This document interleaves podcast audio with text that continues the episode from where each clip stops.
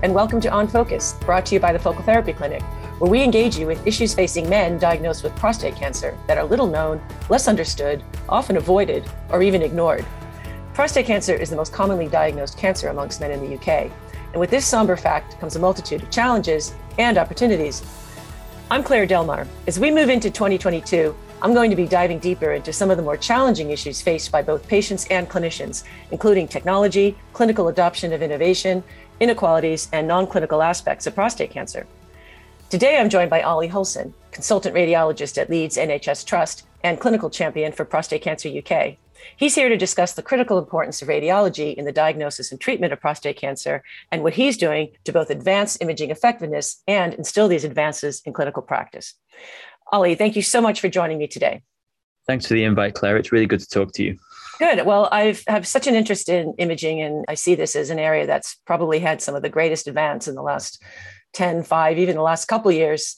And I really want to sort of dig in to hear how you're leading this field. But before we do that, and or maybe a nice segue into that is is maybe you could just share with us a little bit about you and you know, you, I know you trained as a radiologist. How did you come to specialize in uroradiology?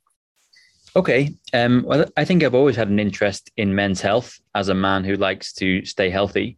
And I was training in radiology at a time when um, multiparametric prostate MRI was gaining traction in the diagnosis and treatment of men with prostate cancer. I've been a consultant for just over five years, and even in this relatively short space of time, there have been further significant developments in the area. As you know, pre biopsy MRI has now become firmly embedded in the patient pathway for suspected prostate cancer um, within NICE guidance. And it has a significant role in the management of patients on active surveillance. And also, we've seen transperineal prostate biopsy come to the forefront too. So I'm excited to see what developments uh, the next five years have in store of my career. Okay, well, indeed, and and so you mentioned about the changes, and particularly in what you call the pathway. So maybe you could talk a little bit more about how you see the development and and and perhaps even more importantly, the acceptance of multiparametric MRI impacting uh, the diagnosis and treatment treatment of prostate cancer in this country. I think that's a really good question. We've already seen the effects pre biopsy multiparametric prostate MRI has on patients with suspected prostate cancer. We know from good quality research that it's highly accurate in detecting clinically significant prostate cancer, and around 90% of these cancers can be picked up on MRI. And perhaps almost as important, we know that in the case of men with a reassuring PSA level, with a reassuring DRE, that's, that's the examination of the prostate, and a, a reassuring MRI scan, we can safely exclude clinically significant prostate cancer in these men, mm-hmm. such that these men can safely avoid a biopsy and be followed up with a PSA test or a further MRI if needed. As I said previously, multiparametric prostate MRI is well established in the management of men on active surveillance. And again, from good quality research, we know that there's no contraindication to continued surveillance for these men if their PSA is reassuring and the MRI is reassuring also. So we can safely follow these men with serial MRI scans and avoiding either repeat biopsies and also disadvantages of progressing to treatment as well. Mm-hmm. I think in the future, there'll be further advances relating to artificial intelligence in the interpretation of prostate MRI.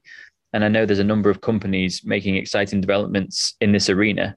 So it'll be fantastic to see these developments come to the market. I think these um, artificial intelligence software solutions are being utilized in the detection of cancer on MRI, but also to assist us with treatment planning, uh, tumor surveillance in the active surveillance program, and also decision making as well. Mm-hmm. Okay, well, I mean, that kind of um, introduces a, something I wanted to talk about, which might be a little bit controversial, and that and that's this sort of so-called shortage of radiologists generally mm. in this country, and then I, I, you know, expect even more so within the specialism that you're practicing in uroradiology, and and obviously that would be one driver of some of the artificial intelligence solutions you were just describing. And I'd, I'd like to come yeah. back to that. But before we do, I'd like to just hit on this point about sort of um, not just the productivity of, of radiologists, but I guess the, the variability of how radiologists read prostate MRI scans. So, why don't I just throw out a, a, hypothesis that a limiting factor in realizing the full impact of multiparametric MRI in diagnosing prostate cancer is that there is this variation in the quality of reporting across hospitals. Do, do you agree with that? And, and if so, how do you see this challenge could be addressed? I think it's a really good point, but I'm not sure that I agree. There's been a lot of talk in professional forums the last few years about whether we should be certifying radiologists as being accredited in the interpretation of prostate MRI. And this has been done in other areas of radiology and other areas of medicine as well.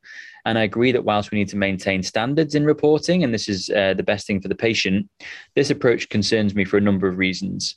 One, as you've alluded to, we don't have enough radiologists currently to report the imaging that we undertake. Mm-hmm. And I think taking an approach of accreditation may deter others from taking on this work.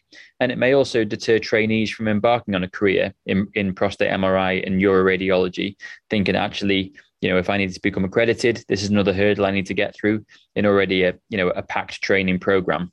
I think probably a better approach would be to develop kind of regional imaging networks and regional imaging collaboratives where colleagues can discuss cases, share cases, look at difficult cases together, and learn from one another. And also, I think this will have benefit as well in um, improving our MRI protocols. So that's the protocols that we set up on the MRI scanners to get the best imaging as possible out of the machines. And I think arguably this would have a significant improvement on the quality of reporting by osmosis, really, if we're kind of learning from one another and learning from the best rather than looking at accreditation. And and sharing sharing those interpretations. Exactly. Exactly. Yeah. Is is that what you're doing with Prostate Cancer UK. So I mentioned in my introduction that you were recently appointed a Prostate Cancer UK clinical champion. Um, is is this the kind of work you're doing in that regard? I, I have been in the past actually, and I've been um, working with them, um, looking at the adoption of MRI across the country. But my clinical champions project is something entirely different. I think in my role as a radiologist um, in Leeds, I perform um, a lot of prostate biopsies. And when I'm talking to these men, when they're coming for their biopsy, as part of my initial patter with them, I asked them how they've come to this point, you know, what prompted them to get their PSA checked and that type of thing. I was hearing with kind of relatively alarming frequency the same thing over and over again from these men that they'd been to their GP or they'd been to their, you know, the nurse at their GP practice to ask for a PSA test, either because they had symptoms or not uncommonly because you know a friend at the golf club had been diagnosed with prostate cancer or someone down the pub had been diagnosed with prostate cancer and they thought well maybe i should get my psa checked. And then when they go to their gp the GP says, oh, well, maybe, you know, if you've got no symptoms, we shouldn't be doing this, or the risks of a biopsy, you know, there's a risk of you getting significant infection after a trus biopsy, or there's a risk of overdiagnosis, which, and I hate that term because you, you can't overdiagnose cancer. You can overtreat cancer. Mm-hmm. You can't overdiagnose cancer. Cancer is cancer. So as part of my program with Prostate Cancer UK for the clinical champions, I am trying to educate and empower GPs and nurses in primary care about the significant advances and developments we've made uh, relating to uh, prostate MRI and also transperineal biopsy, hmm. and and kind of getting across to them the message that maybe the scales have tipped in favor of PSA testing now, and we're not where we were 10 or 15 years ago, where we were picking up, you know, more insignificant cancers. Um, we were causing infections from uh, trus biopsy. You know, now we've got pre-biopsy MRI, mm-hmm. um, so you know we can safely avoid biopsy in some men in so in Leeds, around 30% of men won't have a biopsy on their initial kind of journey down the pathway. Mm-hmm. And also with transperineal biopsy, as you know, the risk of infection significantly reduced. So my work with Prostate Cancer UK is more about kind of getting that message across to GPs. Hmm. Um, and so what are you finding? I mean, can you share some of your observations to um, date? Yeah, my wife's a GP, so we have arguments over the dinner table about this. And you know, although she's on board with what I'm doing and she's really supportive, she's coming at it from a general practice point of view, and they have so much work on their plate. As you know, as you'll see in the press, general practice is getting hammered, as as is the whole of the health service currently. Mm-hmm. But those guys are, are right at the front, and the message often that comes back from general practice is, well, why does prostate cancer matter? Why not the other 100 cancers we deal with? Why not blood pressure? Why not heart disease? Mm-hmm. Mm-hmm. And and we can't expect them to be experts in every area of this. We can't expect them to keep up to date with you know all the advances in all the cancers. But what what I ask of them is not to deter men. So you know, say for example, a 60 year old man has come to them with a chest infection, and just as an aside, he said, "Oh, when I've read about this PSA test in in the in the newspaper."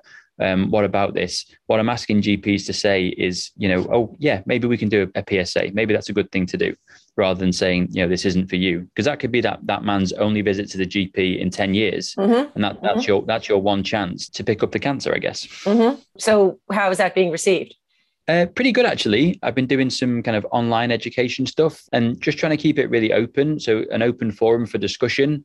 And um, I've been wanting to hear back from GPs as well about their thoughts rather than me kind of pointing the finger and saying, you're doing this all wrong. Mm-hmm. Um, the approach I've been taking as well, you know, this is my take on it, but w- what do you think? So far, they've been really supportive, actually. And um, I'm hoping this will, you know, pan out to more men being referred and we pick up more significant cancers. I mean, um, does the, the radiology element actually help in your argument? In that what you're saying is that look, if I can get you to undertake more PSA tests for men, you know, now that we have this this new intervention, you know, we could actually catch more cancers. In other words, it's all part of a pathway.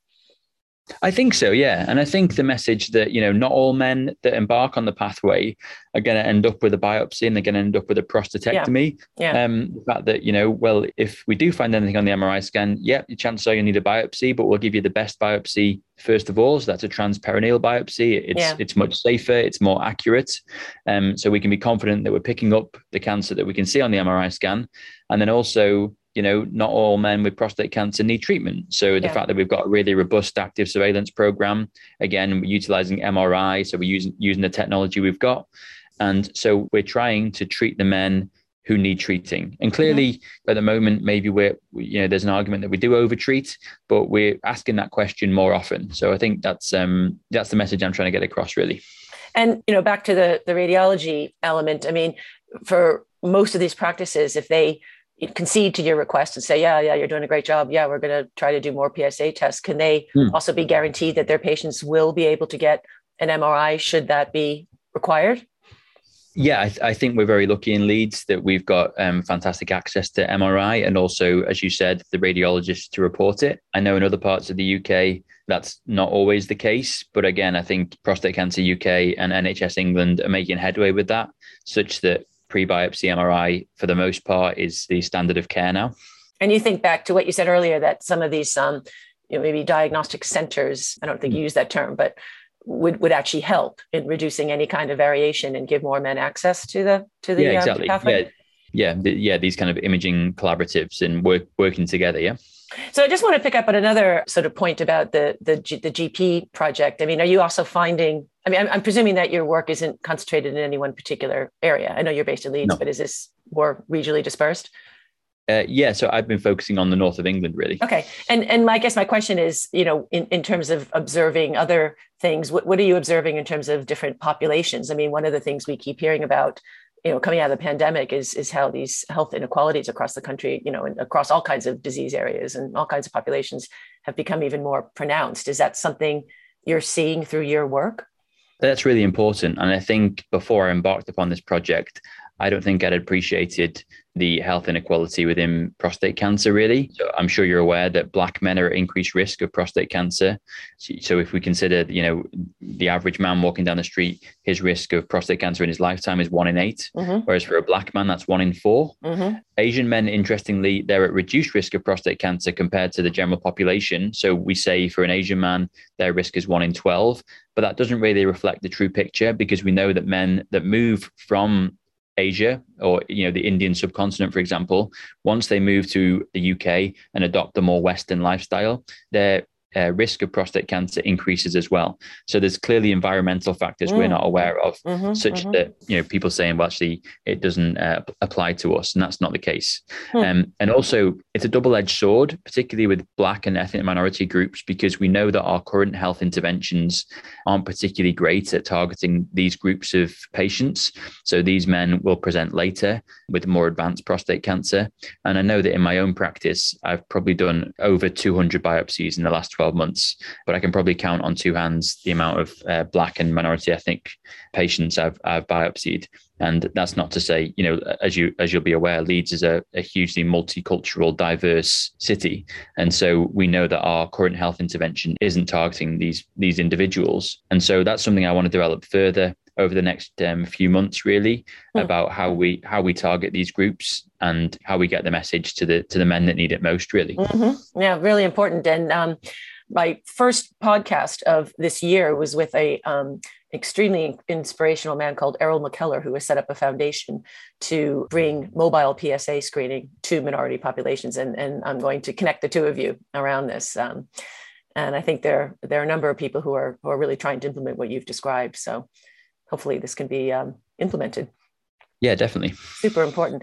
So what you're doing is absolutely fascinating. And, and the other thing I'm picking up is I'm quite impressed with the fact that as a radiologist who isn't a diagnosing clinician per se, correct? Yep. Yep. Yeah. Um, you know that you have such a, a, level of a concern and b engagement with patients. I think that's that's really impressive. And um, and so far in our conversation, I think we've been talking at a kind of a sort of a, a, higher level population level. But what i'm really interested in is you know since a lot of people listening to this would be prospective patients or current patients what what would you like to say to men you know who are patients or could be patients who are friends who are patients that they need to know about the radiology that underpins their diagnosis and, and ultimately their treatment? You know how, how can patients be better informed about the kind of work you're doing and its importance? Yeah so what i would say is um, the message i want to get out there to to all men over 50 is that you're entitled to a PSA test. So if you if you go to your GP or the nurse at the practice and you're over 50, you don't need to have symptoms. You're entitled to a PSA test as per the NICE guidance when you're over 50. If you have a family history of prostate cancer, so be that your dad or your brother, or even a family history of breast cancer, so if your mother's had breast cancer or a sisters have breast cancer, then we advise that you have a PSA test over 45. So don't take no for an answer. And if your GP or the nurse says, you know, this isn't for you, then ask why and have that conversation with them. And if you do have a raised PSA, this doesn't mean you're going to end up with a biopsy at the end at the end of that. It doesn't mean you're going to end up with a prostatectomy and your prostate's going to end up in a bucket. It means that we need to investigate it. Most causes of raised PSA aren't cancer. There's lots of causes of raised PSA. It can mean that the prostate's inflamed. It can be raised after uh, sexual intercourse or vigorous exercise. So just because you have a raised PSA doesn't mean you have cancer. But as I've said previously, now that we have access to fantastic quality MRI imaging, we have access to the best biopsy in a transperineal biopsy at the first visit, we know that we can provide you with the best possible care and we can you know pick up the cancers that matter and we can keep an eye on the cancers that we consider to be lower risk of of causing any harm Ollie, thank you so much for joining me today. This has been really interesting and I think of enormous benefit to um, to our listeners. So thanks once again. Thanks so much, Claire. A transcript of this interview and links to Ollie's work for Prostate Cancer UK are available in the program notes on our website along with further information on diagnostics and treatment for prostate cancer and additional interviews and stories about living with prostate cancer. Please visit www.thefocaltherapyclinic.co.uk and follow us on Twitter and Facebook at The Focal Therapy Clinic.